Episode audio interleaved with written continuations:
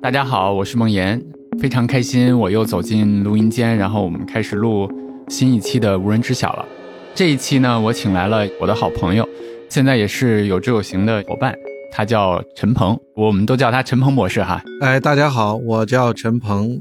非常高兴来到《无人知晓》，也是一个很巧的一个机缘吧，跟梦妍和有知有行认识了。我刚才查了一下咱俩的聊天记录，最早就是在去年的五月份开始。是是是，嗯，非常巧。然后，呃，我的经验呢，一直是在做金融，特别是在国外，美国和新加坡做了大概二十五年左右。自己对投顾这方面呢非常有兴趣，就是帮个人投资人怎么样达到更好的投资体验。嗯那回了国以后呢，呃，最近这几年有一些个人的原因，一直关注国内的这方面，然后非常幸运的找到了梦妍和有志有行，我啊、们就也非常幸运。啊、就感觉到哇，国内还有做的这么好的，然后呢，就非常想加入，贡献一点力量嗯啊、通过有志有行把中国投顾的这个事情呃做好，为投资者带来更好的体验。嗯，谢谢陈博士，陈博士很谦虚啊。我再来补充补充，就我的很多听众其实是投资者，也是基民吧，就是自己投资基金。大家应该知道 Morningstar 晨星的这家公司，陈博士原来是在美国的晨星全球的资产管理的总裁，我记着应该管理了两千亿美元的资产。差不多，差不多是吧啊，十年前，十年前啊，然后后来陈博士又回到了亚洲，在 DFA 应该是美国第六大公募管理公司，我我这是的么是形的容应该是对是的是吧？对然后是负责整个亚太地区的首席执行官。然后我这么说 DFA 的时候，可能大家不太熟悉，但是我要如果说背后的一个人的名字的时候，我觉得很多做投资的人就都会对这个公司就有所了解了。它叫尤金砝码。我之前在写《投资第一课》的时候，包括之前在写一些文章的时候，里面也引用过尤金砝码的三因子，包括就是他最早创立了有效市场的假说，是的包括其实我觉得那个其实也是指数基金之前的非常非常重要的一个理论上的东西，是的，对吧？是还他有一后九来的一九六三年、一九六四年一九六四年，对做出来的，哎，我前两天刚好看了一个 f a m a 他在二零二零还是二零二一年的一个采访，嗯它，里面有一段特别有意思，我我想咱俩可以从这个事儿开始聊哈，就是记者就问他说你怎么看待巴菲特？是然后那个发曼老先生就非常非常有意思，他就说，如果你在三十年前，你给十万个主动型管理人这么一堆钱，让他们去做三十年，他们能力有高有低，他们的运气有好有坏，最后一定有一个做的最好的。是然的，后是的，后来这个记者就问他：“那你的意思就是巴菲特就是那只幸运的猴子嘛，对吧？”他说：“我没有这么说，但是我只是想说，从后面去看的话，其实你可以做很多的归因，但是主动管理要想跑赢市场，其实是很难的，里面有很多很多的因素。是的，我我是就的，是的，对我看到这个，其实我就想起来了，因为之前我在自己的文章里面也写过，就是巴菲特其实有一年他我忘了是哪一年了，他应该是做过一个非常著名的演讲，讲了就整个格雷厄姆的那些学生，对，包括他自己，对，就是这几个学生其实都是师从格雷厄姆，但是最后他们大家的投资方式其实多少有一些不一样，类似，但对是大家其实都获得了非常好的投资业绩。是的，他其是实的用这个方式来回应当时有效市场假说对整个价值投资、长期投资，包括偏低估值啊这些，认为他们可能是幸存者偏差的这样的一个反击吧。是他说，是其是实这不能说，因为嗯，这不是随机的嘛？因为我们这一派都能是的 outperform 是整的个市场的话是是的这是样的。我就想用这个问题开始啊，就陈博士，你你是怎么看这事儿的？我觉得砝码说的是有一定的道理的，嗯因为就是说我们在看任何一个投资，尤其是在看历史上的投资的话，确实是有叫呃幸存者的这么一个偏偏见差，对、嗯 survivorship bias。那这个巴菲特呢，是有史以来最呃厉害的主动投资投资人。那当然呢，他肯定是有一些因素在里面的，但这个因素到底占多少，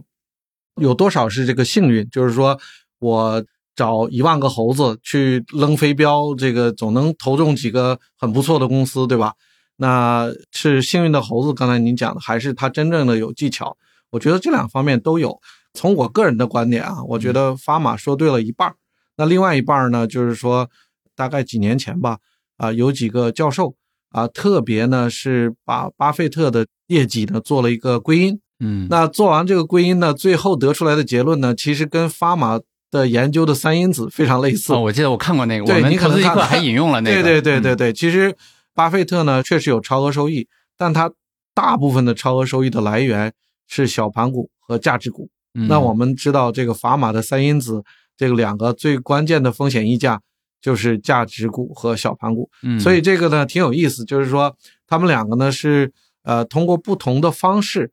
去看这个市场，去实践市场。嗯那砝码呢是从一个更广的数据的分析的这么一个体量来去做，嗯来归纳总结出来了三因子三因子，啊、和市场有效的假说。那巴菲特呢是基于他对从格林汉姆的这一套这个深挖呃公司做深度研究的价值投资这么一个体系，嗯，但是归根到底呢，其实这个也是梦岩咱们最近一段时间呃一直聊的这个嗯为什么这么投缘，其实有很多东西呢。是，虽然是从不同的角度、不同的认知去找，就大但家是最给它后了的不同的归类哎，对但是对底对层的逻辑底层的是一逻样辑，实际上是非常类似的，就嗯有点像摸象吧。嗯，那每个人可能摸的角度不一样，但是最后还是这只大象嗯啊。最后呢，其实你挖到底下呢，会是有不一样的东西，是的，但是呢，有一些基本原则，它肯定是会摸到是非常类似的。是的，是的，对特别有道理啊！尤其是咱们的很多归类，对，包括很多总结，对包括人类的这种文字，去对我们认识世界的一些规律、一些感觉去做归因的时候，其实是非常有限的，对对吧？你比如说，我举个最简单的例子，可能咱们俩在这儿聊“有效市场假说”这六个字，对，这六个中文字，其实每个人有他自己不同的理解，是的，对是吧的？？我自己写公众号，包括平时跟很多投资人交流的时候，大家就通常会用他自己的对有效市场假说的这六个字的理解，去大家产生很多争论，是的，是对吧？的，是的，我我特别想听听陈博士从你的角度去看“有效市场假说”这六个字，它究竟代表着什么？我觉得这个中文其实不如英文直译它本来的那个意思，好像更贴近本身的东西。是的，，是的。呃，因为大家一谈到有效市场假说呢，经常会漏掉非常重要的一个词。那这个词呢，英文呢就叫 information 嗯啊，它是信息。那法玛最早写的这个东西呢，它实际上说是信息在市场的传递程度，反映在市场价格的这个速度以及程度是非常非常快的，是非常非常有效的。嗯就是说它中间的磨损是非常低的。什么意思呢？比如说英国的北海有很多石油，那石油平台突然出了事，那马上你就可以看到会对全球的油价造成影响。嗯，那这个信息是非常非常快的，这现不在像二战的那个时候，比如说战败了还得靠鸽子啊，怎么对样对去对对送对信，对，对尤吧其在现在嗯完全信息化、数字化、电子化以后，那六十年代也类似，嗯六十年代那时候是用这个大电报来做的这些事，嗯那非常快。那他的意思呢，就是说，只要有信息，就会反映在股票市场里面，的价股格票上，市场或者是各种各样的市场吧，嗯就已经会反映在价格里了。那这个非常有效，嗯这个是他讲的这个事情，用白话来讲。那大家把它引申到下面的呢，就是说市场价格是对的，嗯他从来没有讲过市场价格是对的，他只是说市场价格反映了这些信息。那市场价格对的是大家又去引申出来的。他的原话呢，他他的这个所有的研究是说，你很难打败这个市场。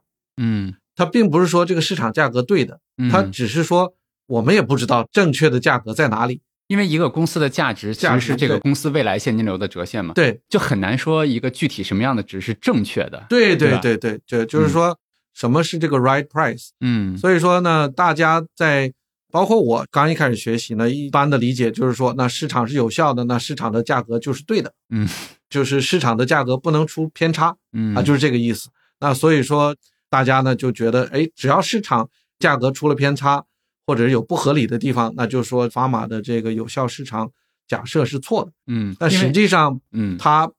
讲的不是这个事情。明它白最后不是以市场的价格对错来定义，就是说你能不能通过跟市场做博弈来达到超额收益，这个是他讲的关键的。就回到您刚才最先讲的，他说巴菲特就是说你能不能够持续的，而且是大范围的能拿到有效的收益。那如果没有，就证明市场是有效的。嗯那如果你十万个人里面挑出一两个，那这个概率就有，嗯，这就是他讲的意思。嗯对对对。是的，但是呢，我就补充一句梦言，就是说，在大家读的时候呢，就是，呃呃，我发现很多呢，就是说，第一个呢，他这些背景他不讲；第二个呢，他夸大了这两个人的这个不同点分歧啊，，分歧。是这个有很多这个文章也好啊，或者等等，他会有意的去夸大，因为这样的话引起大家的注意力嘛。可能是我是这么嗯想，呃，但是实际上，就像我们刚才讲的，其实他们两个最后你看到他们在讲述的故事，嗯或者讲述的这些事情，他们要表达的，不管是基于他的研究发现的结果，还是他投资的经验告诉他的，其实最后呢，都是帮我们认识到一些市场的基本规则是的，啊。对，是的，呃，其实从我自己的角度，陈博士，就是我可能在之前做投资的过程中，可能在嗯二零一七年之前，是当时我看那个有效市场假说那六个字，我也是不太信服的。是的我，们经常反驳这六个字的时候，举的例子也是说，比如说一只股票的价格今年是十块钱，到明年变成了六十块钱，到后年又跌成了十块钱。就是举的例子是啊，的就是你怎么能说这个市场是有效的呢？对吧？是我们是当时是其实经常举这样的例子，但是我觉得最近的几年，尤其是咱俩去年一起工作以来，我觉嗯得就确实从您身上学到了很多东西，包括我现在再去回看格雷厄姆后来写的那些东西，包括这些投资大师的经历，我就可能越来越理解了。就是在早期的时候，其实这个信息的获取是非常难的。是的我，记得在格勒姆那个时代，其实大家想要获取一个公司的年报都是很难的，是的，包括是这个公司是的各种各样的信息。是的，包括当时时市场上的监管对这个的严苛程度，对吧？哎有很多披的露对有很多的造假呀、等等等等是这的，些。是的，在那种情况下，其实我觉得更可以理解为价格偏离，就所谓的那个正确的价值的机会是非常多的，所以有非常非常多是的是的战是胜的市场的机会，是对吧的，？是的，是的然后在后来的美国，包括现在，我觉得中国慢慢的市场也会那样，就是信息越来越充分，对然后监管越来越严，披露的信息越来越真实，然后大家获取信息的速度越来越快。对，这个市场就是还是刚才说的那句话，就是可能它代表了市场反映出这些信息的速度越来越快，对，但是不代表说这个值一定是正确的，或者说去年十块，今年六十就代表它这个市场不对了，其实不是这个意思。不是这个意思，因为每个点它有不同的因素、不同的考虑，没错，所以说，就再强调，就是法玛在讲的，它实际上是信息反映在市场的价格里。嗯，那这个过程是非常有效的嗯啊，就是说，你以为你有一个信息，但实际上可能周围的人已经都有了，都有了而且当你要反应的时候，可能已经早就在价格里了。这是没错他在讲的事情。没错，我我觉得这一点其实是每个个人投资者都可以问自己的一个问题。我现在经常跟很多做投资的朋友聊天的时候，尤其是大家就做投资的人，经常会说：“哎，我知道这个公司的一些什么什么样的消息，对吧？对然后对它对未来可能要涨。”其实我觉得咱们都可以问自己一个问题，就是这些信息是不是别人已经知道，是不是已经反映在价格里了？是的，是的，包括是的其实很多个人投资者，通常我最被问到的几类问题之一啊，其中一个问题就是，啊，这公司公布的季报不是很好吗？为什么它跌了？对对对，其实这个你依然可以用刚才我们说的那个解释，就是因为它之前的这个季报不错的这个信息已经被以前的可能订单啊，包括出货量，大家观测到了一些信是息，的已经是的反映在是的价是格的里面了，对吧？是的就等是的等等等，其实大家可能都知道，这个有很多人去关注一些受瞩目的一些股票研究员多的，他甚至专门雇人，比如说沃尔玛，他会雇人去数在停车场里有多少车，嗯有多少人推车，然后推车的满的程度，而且现在他用一些卫星的这东西来看，所以说这个要他其实个人还是希望更早的获取信那息。当然了，他嗯及时的信息嘛，他用这些东西去帮他判断这个季啊度会怎么样，等等等等等。嗯也包括订单呐、等等。所以说，这个要从这就是砝码在讲的，就是你单纯从一个个人的角度，或者是某个投资人的角度，想要获取别人不知道的信息，这个嗯非常非常难。但是在巴菲特和特别是格林汉姆，他二十年代、三十年代开始从业的时候，那个时候信息特别特别难获取。嗯对，而且呢，大家也不去分析那时候，嗯没有一个正规的这么一个体系去分析。那他嗯有了，他就占先了。嗯，所以他就在做这个。这个讲到这个，呃，因为这些故事可能年代比较久远，再给大家举个例子啊，嗯呃，前几年有一个美国一个电影叫《蝴蝶效应》，哦，我看过那个，您看过？嗯就是讲的是一个什么呢？在芝加哥有一个非常大的交易所，嗯有一些品类是在芝加哥交易的，但是大家都知道，做金融的大部分都在东岸，都在纽约。它现在的这个传输速度呢，当然是很快了哈，用电缆线传输。但是以前的电缆线呢，比如说芝加哥要先连到底特律，底特律再连到什么费城，然后这样这样一个一个连，它不是一条直线。嗯所以呢，这个蝴蝶效应讲的这个故事呢，就是两个年轻人融了一笔资，就是要用最短的这个直线距离直接连到嗯，东岸。现在已经有了这条线了，嗯但是就是因为它不是直线，能够差可能零点零几秒这个速度，他就要花这么多钱重新挖一条电缆的这个从芝加哥直接挖到纽约，就花费了很多钱。但是这个为什么值得？因为它能够比别人快。啊，明白，所以以就这个意思就是说，连这么小的一个差距都有这么多人在关注了，嗯这个是真事，明白真实的事情。他我我记得他花了可能二十多亿美元嗯就挖这个，然后铺电缆，嗯重新铺铺一条专线，就专门就是传输在芝加哥交易所交易的这些嗯品类的数据，能够更快速的达到纽约，然后卖这个数据，就是因为它快一点，大家愿意付钱。那所以说，这个只要有这个空间，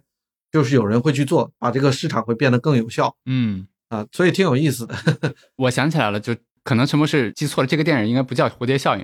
具体的名字我忘了，但是应该是《Social Network》里面那个主演演的，啊，对对对吧？对对是对是对，那个我我看我过他，我可能有点忘了。这对名字名字，回头我们可以有有 butterfly，对，我们可以补一下，然后补在那个 show notes 里面，大家可以去看那个电影是挺好看的。然后对对最后对他其实生病了嘛，对吧？啊然后对那对个功亏一篑，我记得是他基本上那个电缆已经修完了的时 候，然后那个对方好像用另外一种波的方啊式，，我我具体记不清楚啊了，对反正就是这个故事其实大家就是要更快的获取信息嘛。啊，，对对对，所以是就是说这个市场一直在进步，嗯，就是刚才我们讲到这个故事，从二几年、三几年，这个信息非常不透明，嗯呃，到后来呢有这个电报，有计算机，全国联网，然后到现在呢，这个光有联网都不行了，它要这个嗯速度最快嗯啊，就是达到明白这个对，之前有一次聊天的时候，其实我们俩聊到了有效市场假说最早的这些先驱，是像尤金·法玛，包括您的另外一位朋友，就是导师，导师对，就是 Robert Merton 莫顿教授莫顿教授对对，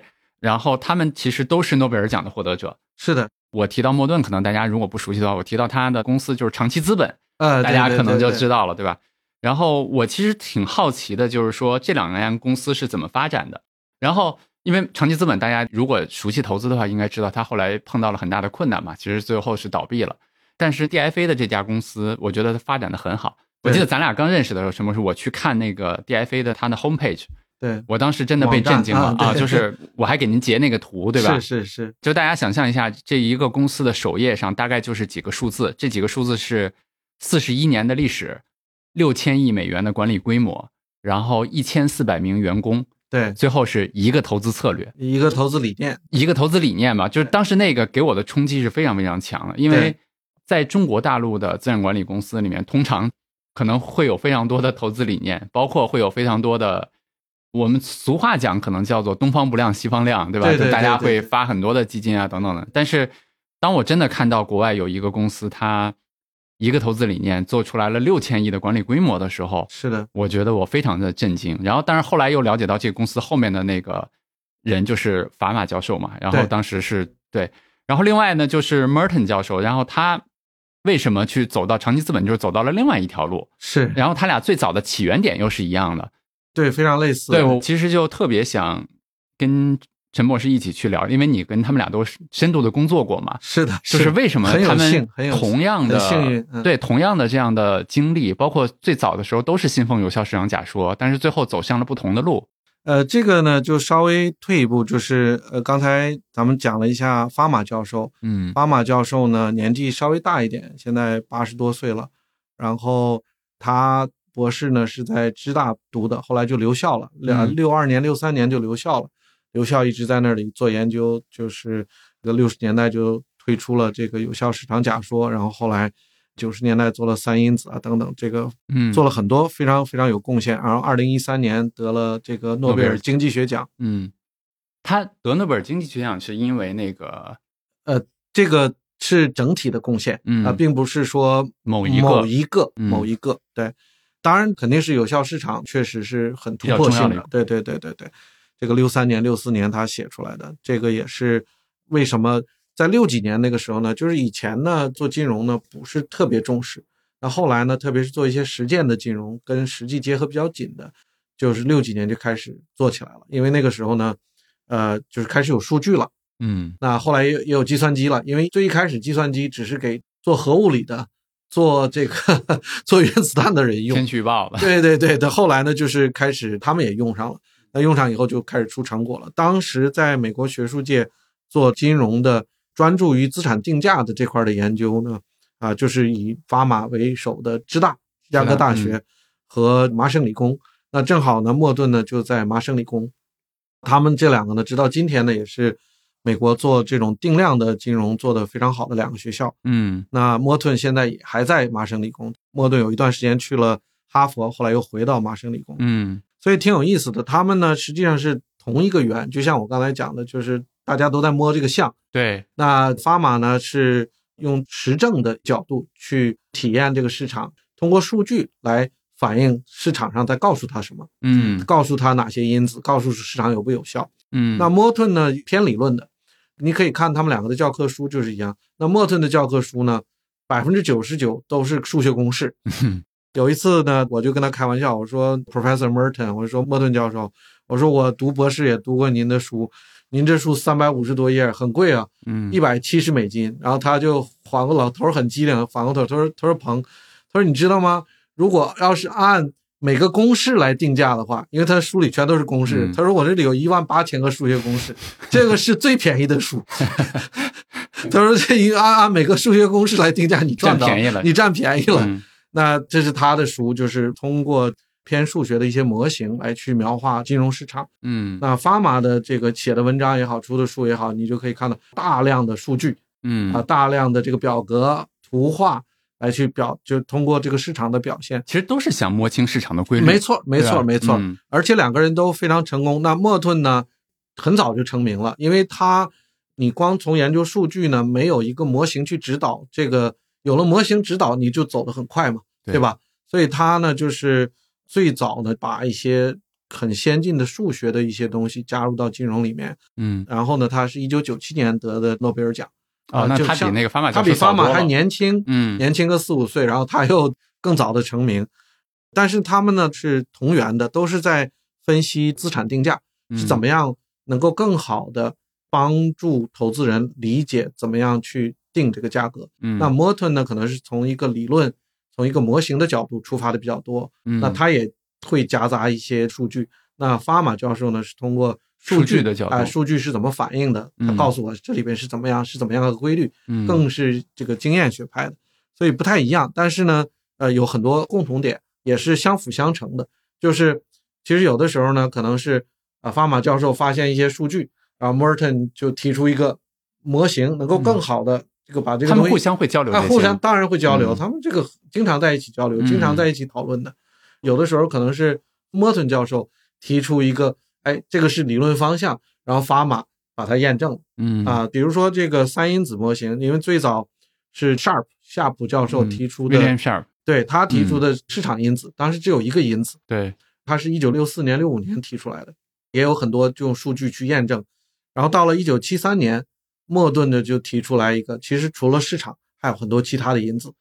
他就用数学模型表达了说有这种可能，但是他没有说哎是什么是啊啊啊，这个是怎么回事？嗯，他没有去做这个。然后后来呢，法玛就第一个用了比较严谨的实证，就是这个个三因子，他就把它说出来。哎，你看莫顿这个模型告诉我们，实际上有这么几个因子。那这几个因子从的表象上来看，是大盘股、中盘股还是小盘股，嗯，是价值还是增长，它用这个来做的，嗯，所以它俩是相辅相成的，呃，是挺有意思的这么嗯个，而且他们两个也非常尊敬对方，嗯对对，对方也都是，但是呃，在讨论或者互相的时候也，也会很针尖对麦芒，不会嗯给对方留、留太多的余地的，对对对，嗯就是这么一个关系。然后后来就是发曼做了这个 DFA 这家公司嘛，呃，其实法玛和莫顿他们两个的定位呢，都是这个公司的精神导师啊、嗯因为他们的本职工作是教课嘛，做研究，所以说你让他全职去做公司也不太现实。嗯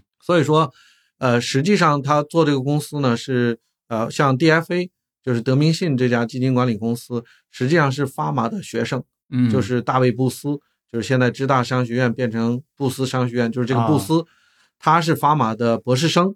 啊、6六九年到七一年，然后后来呢，就是八一年创嗯办了德明信，就是把法马的这些东西应用到真正的资管当中去。那莫顿教授呢，成名了以后，因为他是一开始做这个期权定价，嗯那他就跟华尔街结合的比较紧。嗯后来呢，他是当所罗门兄弟的顾问，因为当时所罗门兄弟呢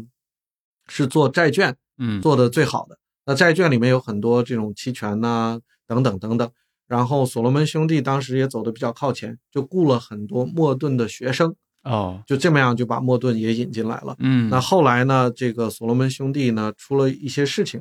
然后巴菲特九十就帮年代他做初 CEO 的那啊，个做 CEO 做董事长，后来干净了以后呢，这些所罗门兄弟的人出来，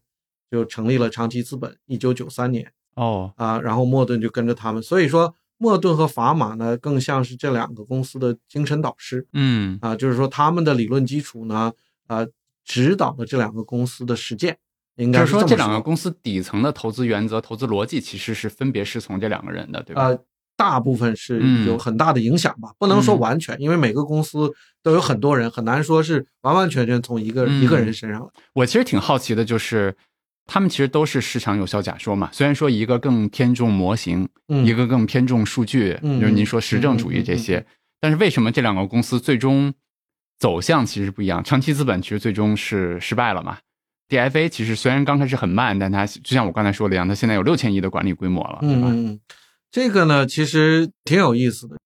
像我们刚才说，虽然是说他都认同市场的某些基本原则，但是他们看的方向不一样，侧重点也不太一样。嗯那这个呢，咱们也讨论过。其实深挖呢，就这一点呢，实际上是我来了有志有行，也是跟您交流才想到，其实有很大程度上是他们的性格决定的啊。嗯，就性格决定命运这个词儿，还真的是挺有意思的。待会儿我们可能会进一步展开讲一讲，嗯就是跟他们的性格挺有关系的。嗯那简单来讲，嗯那法玛呢，就是一个如果大家见到，就是他相对一个很朴素的一个人。那他呢，就是说，我看他的照片，反正是啊对挺朴素的。对对对，嗯平时也根本不穿西装，穿的衣服呢就是很朴实无华的，每天就是跟数据打交道。嗯，那数据告诉我什么？我把这个规律经验总结出来，我把它做好发表。他现在八十多岁，还是大部分时间还是在做这个事情，然后就跟大家在交流这些事情。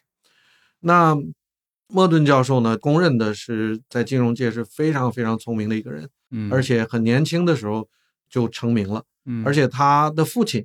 也叫 Robert Merton，但嗯是是叫 Robert M. Merton，他是哥伦比亚大学的心理学家，也是非常有名的一个，所以是他是名门出来的，然后成名又非常早，那就是相对来讲呢，他呃更愿意去挑战一些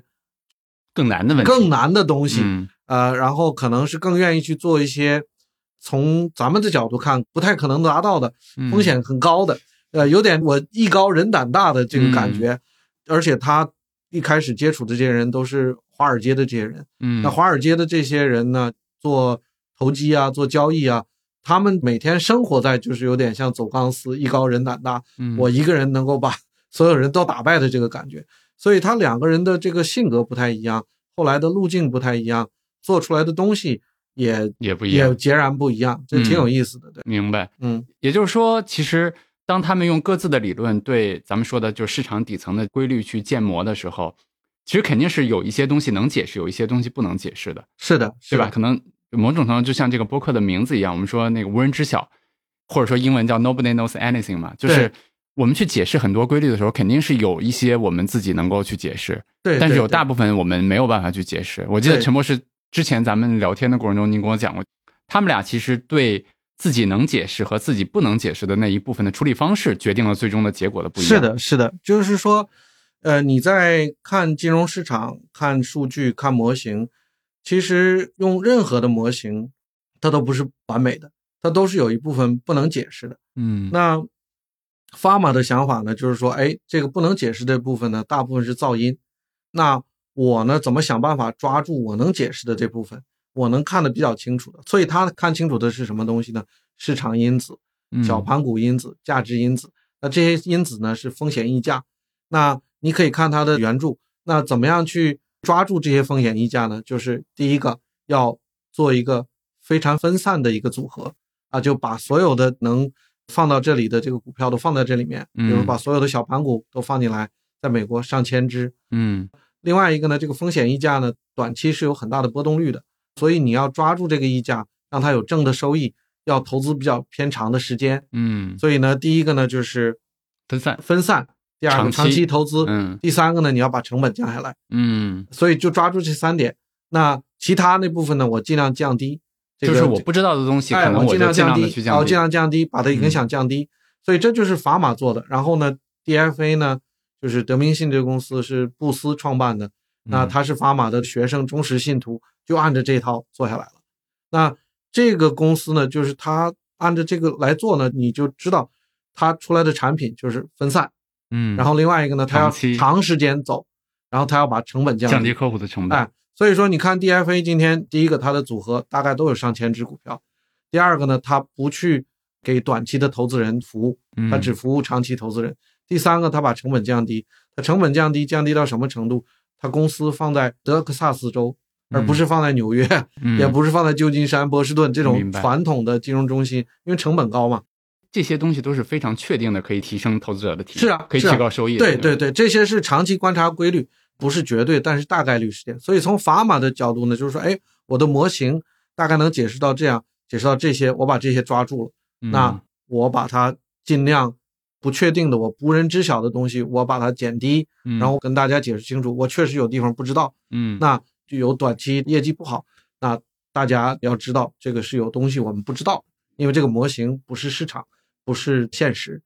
啊，这是他走的这个路径。哎那陈博士，我我稍微插一个嗯话题啊，待会儿我再回来。就是嗯他的这种投资风格，我觉得没问题啊，嗯，只做自己真的是能力圈里面里面是的看得懂是的这一是的部是分的，但它会带来一个问题，就是长期，然后降成本，然后分散，就会导致它在任何一个比较主流的市场风格面前，它都不会是排名前面的。没错，没错，没对错，吧？就是没错你，你像国内的，其实我有很多朋友，他们也是资产管理公司的，他们是其实有一个困扰，就是因为国内的销售啊，很多还是靠排行榜啊，就是是靠，是是比如是最近新能源可能很火，对那我能不能对对排到前面去？或者是的去是年的前两年消费很火，我能不能排到前面去？是能不的，能让我的名字很亮？对那我挺想知道，您在 DFA 跟 Fama 啊，包括跟 David Booth 他们一起工作的时候，他们没有这些困扰吗？呃，他们呃没有，因为他嗯对市场很了解，而且他分析的很透。我记得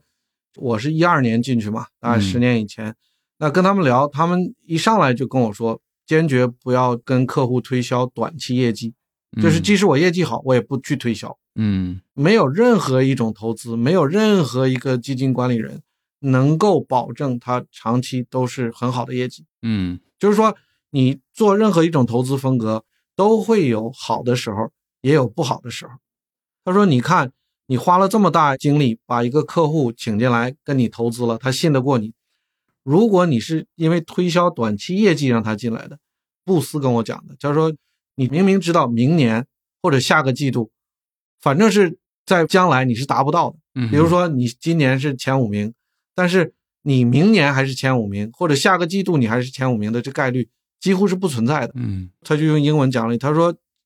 去卖短期业绩是 invite the client to fire you，就是什么呢？你好不容易把客户请进来了，结果呢，马上体验就不好。嗯体验不好，因为你是卖短期业绩嘛，那接下来的业绩大概率、绝大部分的是没有办法好的。是的，那就是你在邀请这个客户把你给炒掉，因为你给他一个期望值是你没有办法达到的。一个不可能实现的一个期望啊，，对对，所以说在德明信呢，我们会讲长期，嗯，讲长期收益，然后呢会会讲短期收益，讲短期收益更多的是讲呢为什么这个短期收益会不好。嗯我们也讲过一句话，好的投资策略对投资人就是说，怎么样他能一直跟随着你。嗯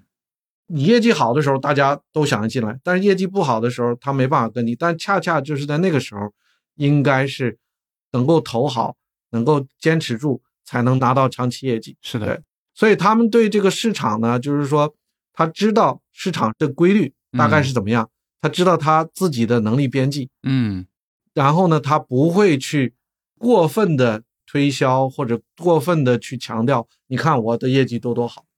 而且他的产品他设计出来的时候呢，他也不是设计的有这种潜力能够达到市场第一，他嗯都是大概是在中游偏上，他设计的时候也是这样设计的，就听完陈博士你刚才讲的，包括我过去的实践吧，包括现在，嗯包括我嗯看到了一些例子，我只能说，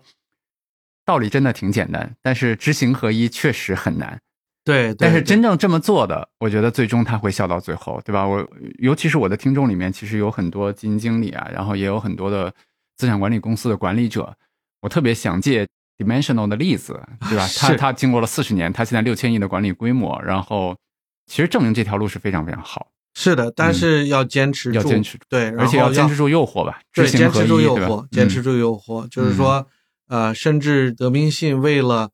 不让短期投资人进来，嗯他会每个投资人都去观察，投资之前观察，要给大家讲为什么必须是长期投资才嗯能进来。然后进来以后呢，他也观察，如果你要是变成了短期投资人，他会把你的钱退给你，嗯，不要。明白，他就是坚持只服务长期投资人，因为这样的话呢，它能形成一个良性循环。良性循环，你是长期投资人，跟我的这个路子也对，那我会给你一个好的体验，嗯，那你就不会走，那你就越来越多嘛，是这样你不会丢客户嘛。是它的起步会慢一些，但是它的后劲儿非常大。是的。对，是的。好，那咱们回到刚才那个问题，就是说我们发现 Fama 和 Merton 他们在面对无人知晓的那一部分的时候，其实大家做法不同嘛。对刚才陈博士其实介绍了 Fama 他更专注于自己确认的概率比较高的那一部分，对吧？的，然对的，后对的，不高的那部分，他用其他的方式去降低他们，降低比如说分散、长期，然后降低客户的成本，对这些对长期来看一定能够提高收益嘛。对对对对。 Merton 是怎么样的？ Merton 这个呃，我从来没跟他讨论过啊，嗯跟法玛和布斯呢讨论的比较多。呃，Merton 呢，因为说句实在话，讨论这个长期资本也是不是一个 跟他也不是一个很好的话题，嗯，但我们有时候会交流。然后呢，加上我的观察，这是我的理解哈，嗯啊，并不是 Merton 亲自讲出来的。明白，那我的观察呢，就是说，因为呃，我们刚才讲了，最早呢，他们都是在做资产定价模型，嗯那任何的模型都有一部分呢市场它能解释，有一部分不能解释。法玛呢比较关注于它能解释的部分，特别是大概率、比较确定的这部分，然后把不确定的部分尽量规避、减低。那 Merton 呢，因为他们是最一开始是把他的这一套体系放在固收里面。那固收呢，比股票的解释的这个模型可能程度更高一点，因为它是固收嘛，那确定性更高一点。所以呢，他们对它的模型的依赖程度和信任程度，远比法玛和布斯对他们的模型要高得多。嗯那在这种情况下呢，长期资本和 Merton 呢，他们就更关注于在模型当中不能解释的部分对，啊，不能解释的部分。嗯。那 Fama 看到不能解释的部分呢，他就说：“哎，这个我不能解释，这个呢，我最好先不要碰。”嗯那 Merton 他们呢，看到不能解释的部分呢，他就觉得呢，这个呢是市场定价不，对定了，价错误。定价错误。嗯，那我可以呢，把这个定价错误呢，把它变成一个赚钱的机会啊，嗯变成一个套利的机会嗯啊，你懂我意思吗？嗯所以说，它主要的最后的生意模式就变成了在市场中找定价的差别，嗯然后呢去套利。给大家举一个非常简单一个例子，这个呢都不太需要模型去做。呃，大家知道一个非常有名的一家石油公司，就是皇家荷兰和壳牌石油，嗯这个也是全球五百强长期排第一、第二的全球最大的石油公司。那这个公司的历史挺有意思呢，它是英国的壳牌石油和荷兰的皇家荷兰公司一九零七年合并成的嗯，这么一个公司。那这个公司由于历史原因呢，还是在两个交易所上上市，在伦敦交易所和阿姆斯特丹交易所。但因为它有两个交易所，所以它的价格呢，虽然是同一个公司，嗯，但它价格会不太一样。嗯，因为历史原因呢，啊、我记得是按照内部有多少股的这个来算的话，荷兰呢会比英国是大概贵百分之十八，嗯呃，但是呢，市场的交易它不会这样，每天都会变动，有的时候会高于一点百分之十八，或有的时候会会低于低于一点百分之十八。那这个呢，实际上就是一个套利的机会嘛，嗯，因为它完完全全是同一个公司，对吧？嗯那实际上就是，所以 Merton 他们来找的就是找这些东西。这个呢，也确实是长期资本去抓的这么一个例子。嗯在最高的时候，长期资本投资了皇家荷兰壳牌石油，投资了二十六亿美金。在这两个公司之间对套利是吧？，对对对，在这两个公司之间套利。嗯那这个呢，也是一个交易，他输了很多钱。比如说，今天英国比荷兰这边都算好了以后，贵了两分钱，嗯，那你就可以买荷兰卖英国，嗯 来嗯套利。但是呢，按理说它这两个一个公司，它应该迅速的价格会回到回去，回去嗯但是有可能从两分钱一下变成四分钱了，嗯那它就赔钱了。嗯那有时候还可能变得更大。所以说，当时这个九八年后来它倒掉的时候呢，这个交易就是变大了，嗯它没有往回走，而是变大，没有 converge，嗯，反而变成更大了，所以他就赔钱了。所以这个是 Merton 他们更关注的这个地方。那不但他做了这件事，还有一件事他做的非常非常致命，就是他相信他的模型。刚才我们讲皇家荷兰壳牌是不用模型，你也知道是这个股价，当然有一些它是需要模型，比如说两只债券都是三 A 的评级，嗯那这个它俩的价差是多少？嗯那这个可以用模型算出来。他们就相信它的模型，然后呢，他不但用这个模型，而且他上了二十五倍的杠杆，所以实际上就等于说我有四块钱，但是我最后投出来是一百块钱。嗯那市场如果按我的模型想象的方向走，那我就赚钱了，那我就用四块钱赚了一百块钱能赚的钱。嗯但是如果市场往反方向走，只要市场走百分之四，我的整个四块钱就没有了。嗯所以呢，他冒的风险是非常大的。那从反过来的比较，就是他对他的模型非常非常有信心。嗯相反，在巴马、布斯和德明信从来没有用过杠杆嗯，啊、这就是我觉得非常有意这思。个不不太一样的地方。对，就是您您刚才举的那个例子，包括其实让我想到了很多我自己之前做投资，包括我在 A 股市场上看到的很多的例子。我给您举几个例子啊，比如说 A 股市场其实也有很多股票其实是在 A、H 股两地的是的去上市交易嘛，像中国平安啊，像福耀啊，像等等等等很多的公司。其实之前有很多的投资者也会在这两者之间去做一些套利，就所谓的套利啊。但是这个套利呢不太一样，比如说像呃，现在我不知道了，因为很久不关心了。我自己在一几年做投资的时候，其实当时我记得是 H 股价格长期高于 A 股的，就非对常对少。对对对因为 H 股相对来说还是一个比较便宜的市场嘛。那会儿就好像就中国平安的 H 股的价格是高于 A 股的，然后大家就认为说它的这样的一个低于的水平，可能是在一个固定的阈值期间之内波动。于是当出了这个的时候，大家就会去买 A 股的，对然后当比如说出了这个的时候，大家可能会去买 H 股的，等等等等对对对这些对，这是一种。还有一种，比如说是做很多的，就所谓的叫配对交易，在 A 股叫配对 pair 交易，啊 trading，对比如说啊、大家认为这个，我随便举例子，比如说认为格力和美的都是家电的行业，对的，对那的呃对的它俩的 PE 也好，它俩的市值也好，应该在差不多的一个区间之很类内似，对对很类似。对对那大家就会通常用这样的规则，就是过去反正一直是这样的，我认为逻辑上也说得通，然后对过去的对对数据对又证明这是没问题的，对那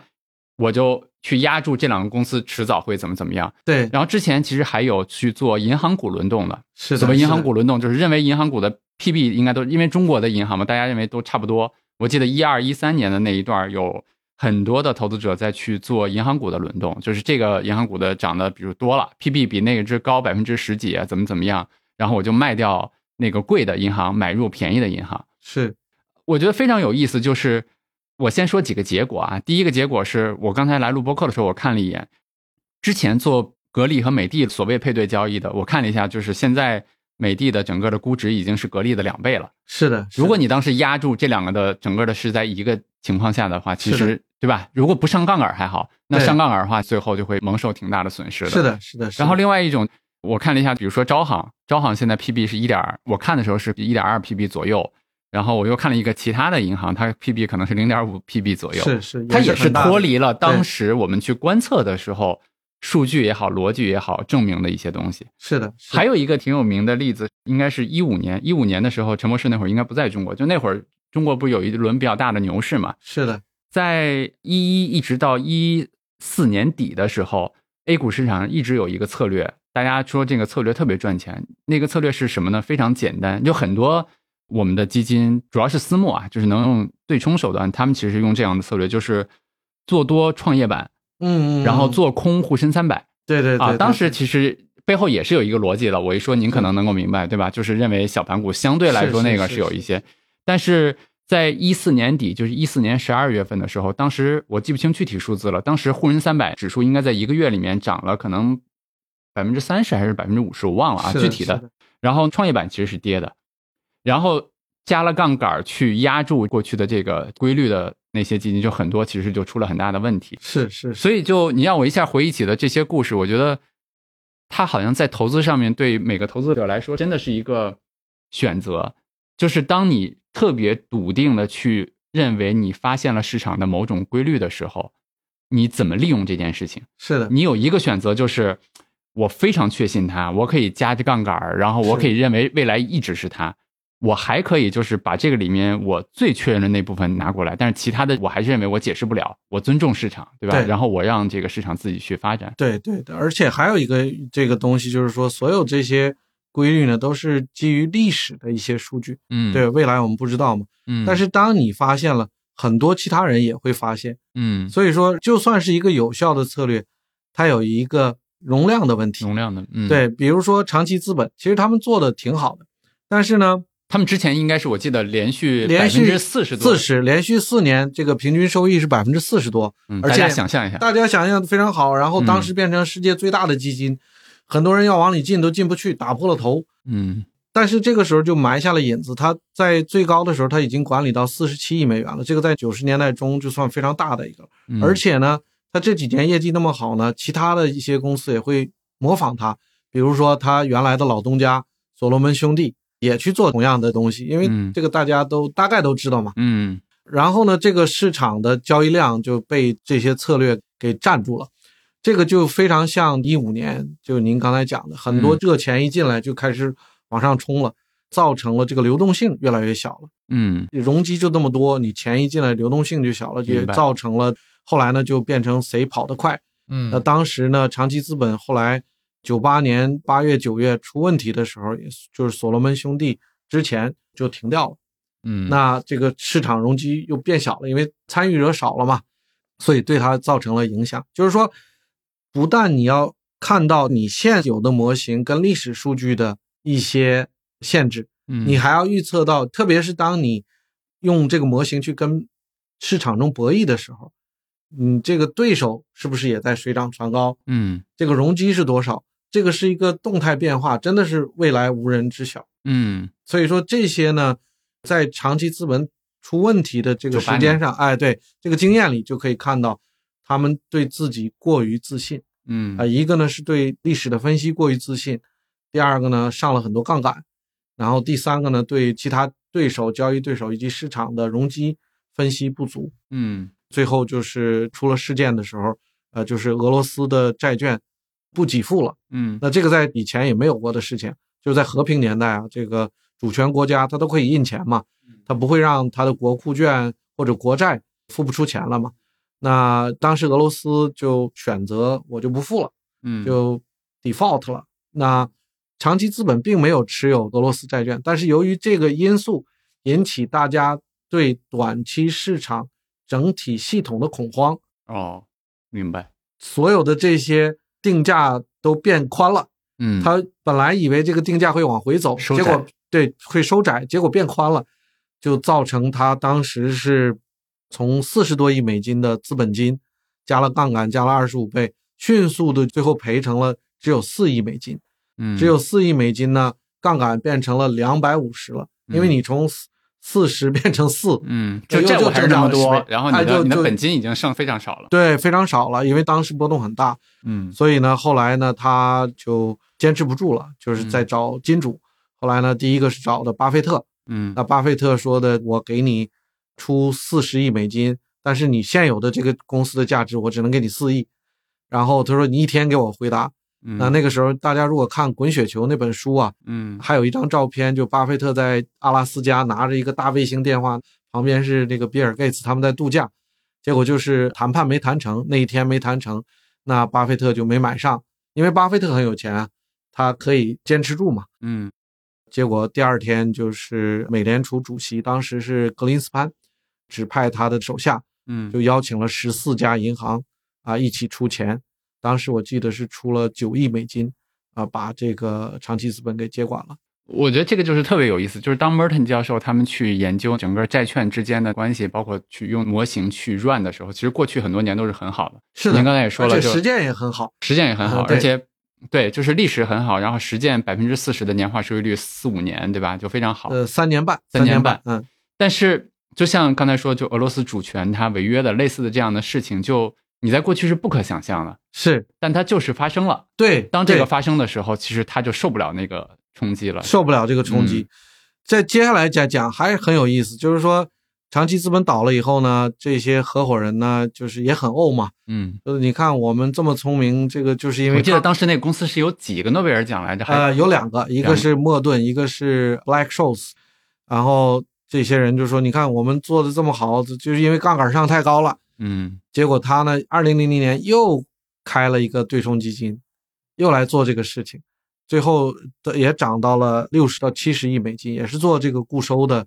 对冲，然后套利，基本的逻辑还是基本一样的逻辑是一样，只是把杠杆降低了，啊，然后就也认赚为了，第一次的问题是杠杆对太对对高了。也也也赚了很多钱。结果到了二零零八年，大家都知道金融危机这个故事啊，嗯呃，二零零八年一开始呢，呃，最先美国有四个大的独立的投行。嗯啊、最大的是美林，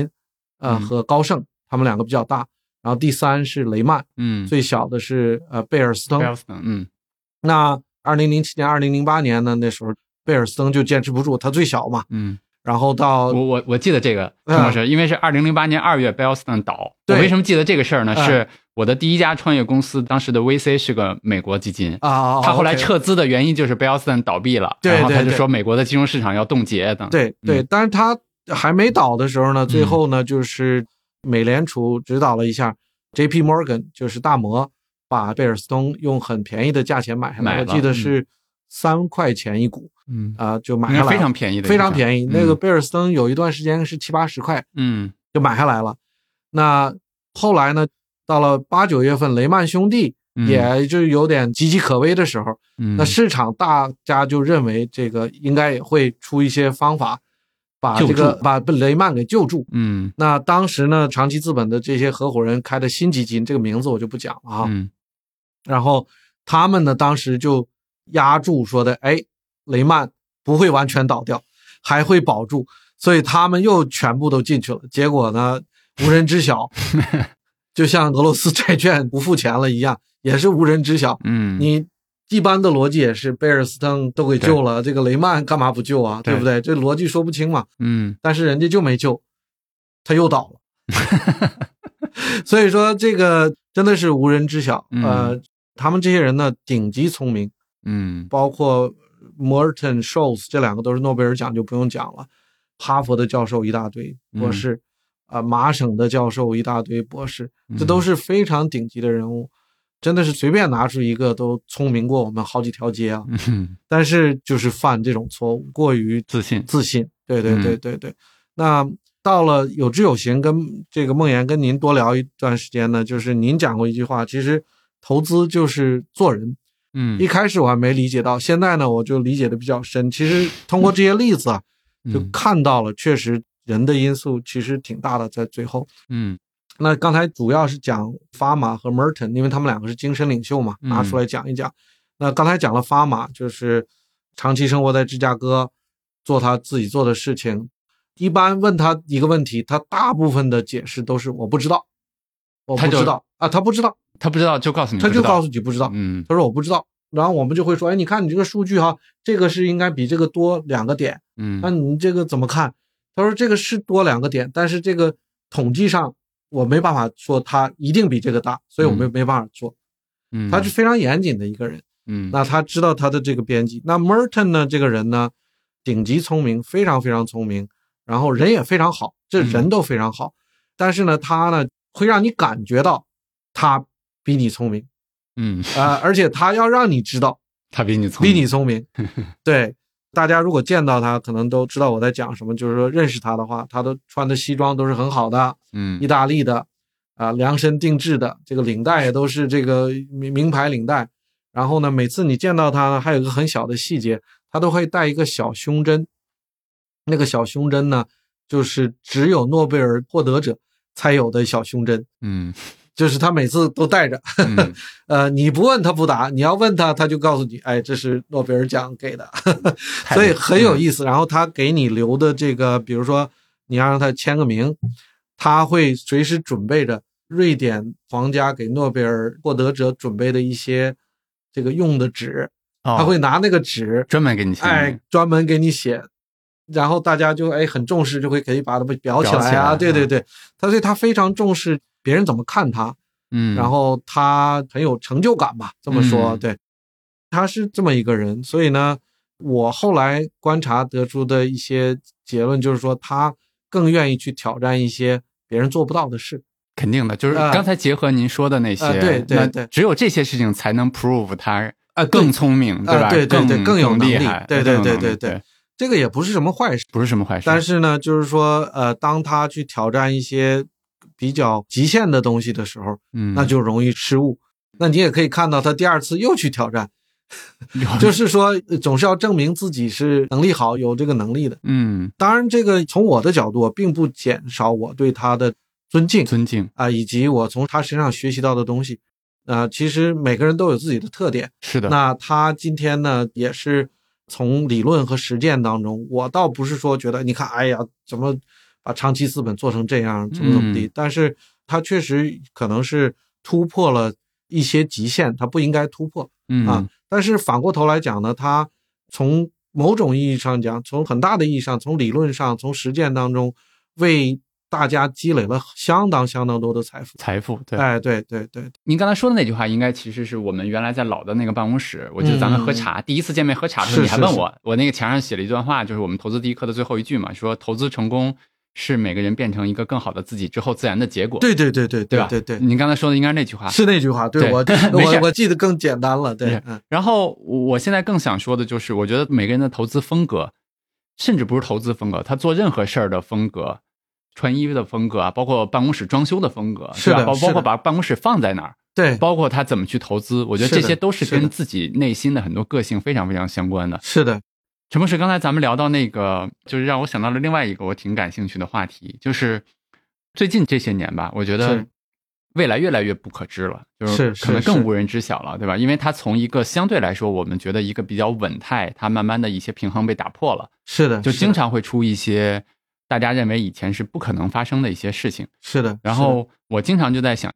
在这样的一个条件下面，大家应该怎么去投资？是的，是我的不知道您的答案是什么。这个也是所有人都面对的一个挑战吧。呃，我前两天还跟一个朋友聊天呢，比如说我们看最近这个半导体啊，嗯呃，中美啊，这个博弈啊，蛮激烈的。嗯，那其实它有很多的这种行为呢，不是单纯从经济嗯或者投资收益来讲，对吧？嗯你比如说，现在你如果单纯是从经济和投资收益来讲，那台积电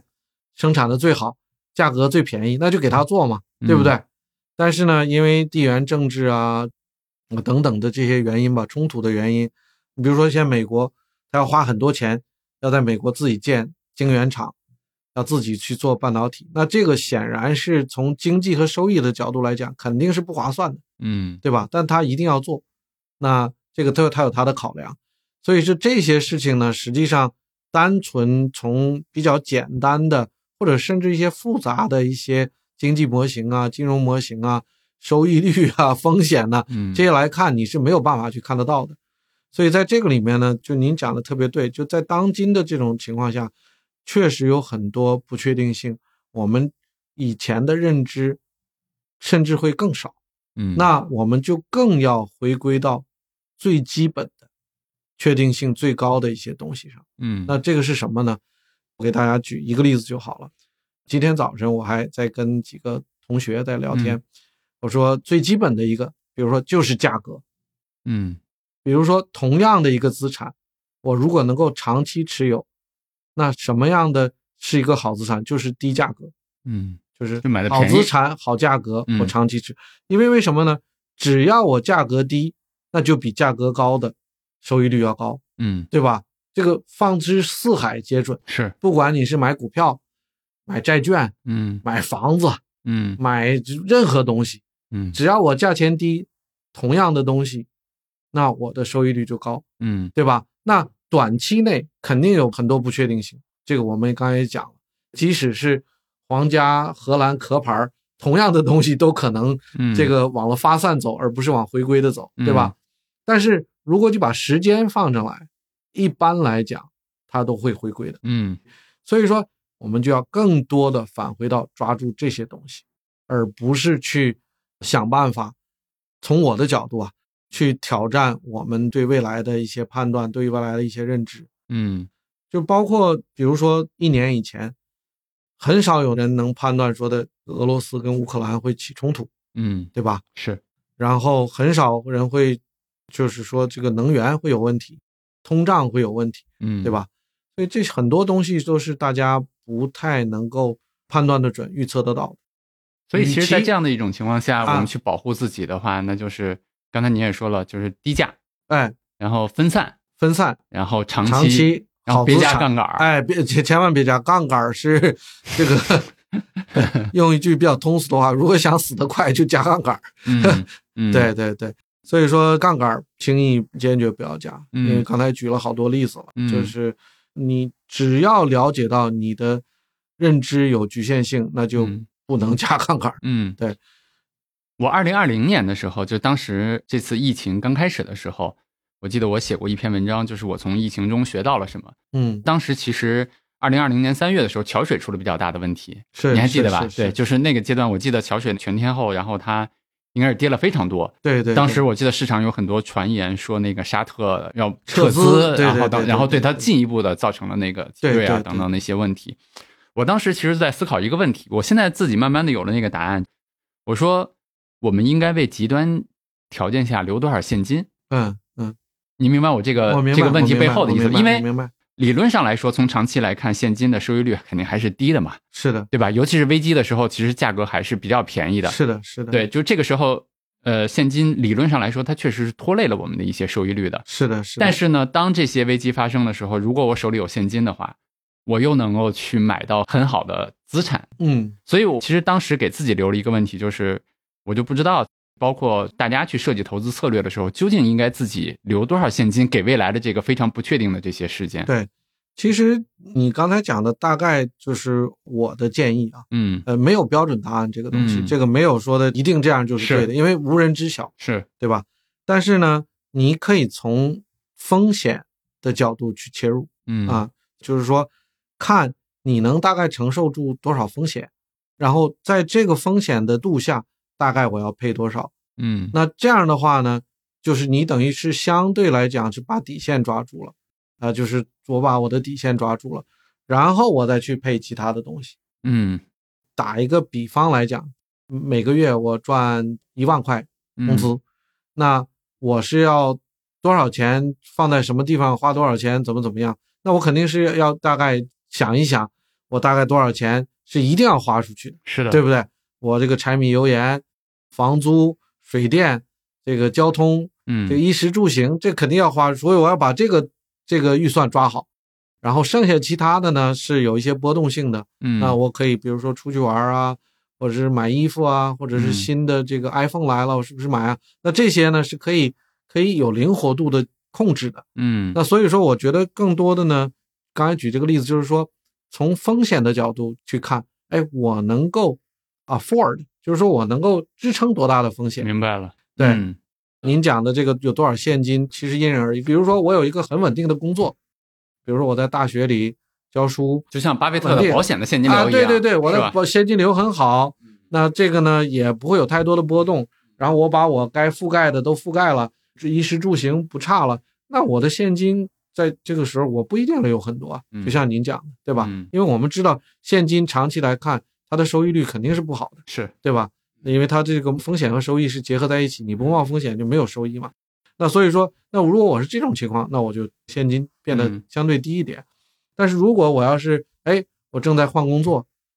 或者是我正在找工作，有很多不确定性，或者是我未来几年有比较大的规划，我想买个房子，或者是我要生孩子，这个有一些现金流的需求，短期，嗯就相对短期啊，那可能我就要相对保守一点。对，因为投资呢，并不是说赚取收益，这个我们也经常聊。嗯实际上呢，它是要给你的生活提供更好的一个体验。是所以说，我们一定要是围绕着我生活里想要什么，然后我怎么样去把这个些排列好，嗯，然后支持我的生活，嗯而不是说，哎呀，我焦虑这个别人赚了百分之二十，我怎么没跟上，或者怎么怎么样，这个市场涨了我没踩到。很多人可能会从那边想，但我觉得更多的是这个钱我是要做什么东西，没错我能不能做到这个东西，是围绕着这个，我把风险管理好，是然后我再匹配相应的风险和长期收益。是的，我觉得是这么一个想法。是您刚才这个答案，其实就让我想到了我们在投资第一课里面，其实我也写过，就是这个东西其实没有标准答案，没有，没对有吧？的，就每个嗯人其实呃或者说有一个标准答案，就是对每个人自己来讲，你最好是一个晚上能睡得着的这样的一个是的东，西，是的对吧？？是的，就像您说的，我觉得您刚才举大学终身教授的那样的例子，特别像巴菲特，是永远有浮存金进来，对吧？对所以他源源不断的钱可以去抄底，没错，那他可以没错去怎么样？但是，那如果你不是那样子的，包括如果你的风险承受能力没有那么强，你留一部分现金，其实让你调节心态，你可以更好的没持有错，，没错，对吧？没我觉错得我觉得没这错些其实没有标准答案，但是每个人是不一样的。对对吧对对对，呃，我们刚才前面也讲了，就是我刚才引用了布斯的一句话，很多人都问说的是，哎，什么样是好的策略？嗯，他就简单的说了一句，他说好的投资策略就是你能坚持住的投资策略。嗯而且跟咱们举的那个法马教授和 Merton 教授。我觉得也能说明这一点，就每个人的适合他的投资策略，其实跟他性格也是相关的，对对对对对吧？应该找到和自己对，匹配的对那个对东西。对对对，对是的，对陈波，你看咱们俩今天我挺有收获的，就是第一个点，我记得我们刚认识的时候，你一直跟我说一句话，就是呃英文叫 “model is not reality”，对对对对吧？翻译过来应该就是模型和现实还是不一样的。对这一点我其实也想在节目的最后跟啊、呃我的朋友们去说一下，因为我在现实生活中也经常会被大家问到这个问题，包括我们有知有行，有咱们有自己的温度计嘛，对那类似的东西，大家通常都会问非常精确的问题。是，但我其实想借今天我和陈博士讲的这些故事，告诉大家，就是模型永远是我们试图用我们人类现在的知识对历史、对过去、对过去发生的事情的一个总结。对但是未来永远在这个模型之外，无人它知永晓远无人知嗯道，它永远对有我们没有办法解释的东西，对的对的对吧？的所以我对觉得大家不需要那么精确的去看现在多少度啊，包括去想要一个是非的常精确是的答案，因为它是不可能精确，不可能精确的对。对对，所以我们更重要的是用那个去给我们一个毛估估的指导，但是更重要的对是我们自己其实有一个自己的方式去应对它就就好了。对，吧它是更是指导我们去看基本原则的一些东西，没错，然后帮我们更有效的抓住一些基本原则。基本原则。那这些基本原则呢，如果我们能抓得住了，比嗯，如说您刚才提到的这个呃温度计，嗯这是我们刚才讲的这个砝码的三因子等等这些，它都是模型。没那错，这些模型呢，如果我们能抓得住呢，应该在未来呢，给我们更大的概率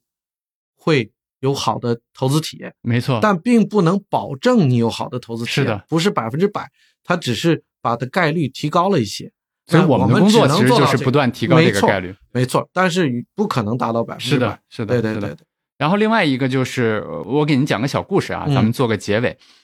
就是昨天，我有一个朋友跟我聊天儿，嗯，非常非常有意思。他就说有志有行给他的投资理念啊，让他很好很好啊等等的那些，包括我们现在的长钱账户，他投他觉得体验也很好啊这些。但他最后说了一句话，我觉得特别有意思，还真的嗯我自己想了半天。他说：“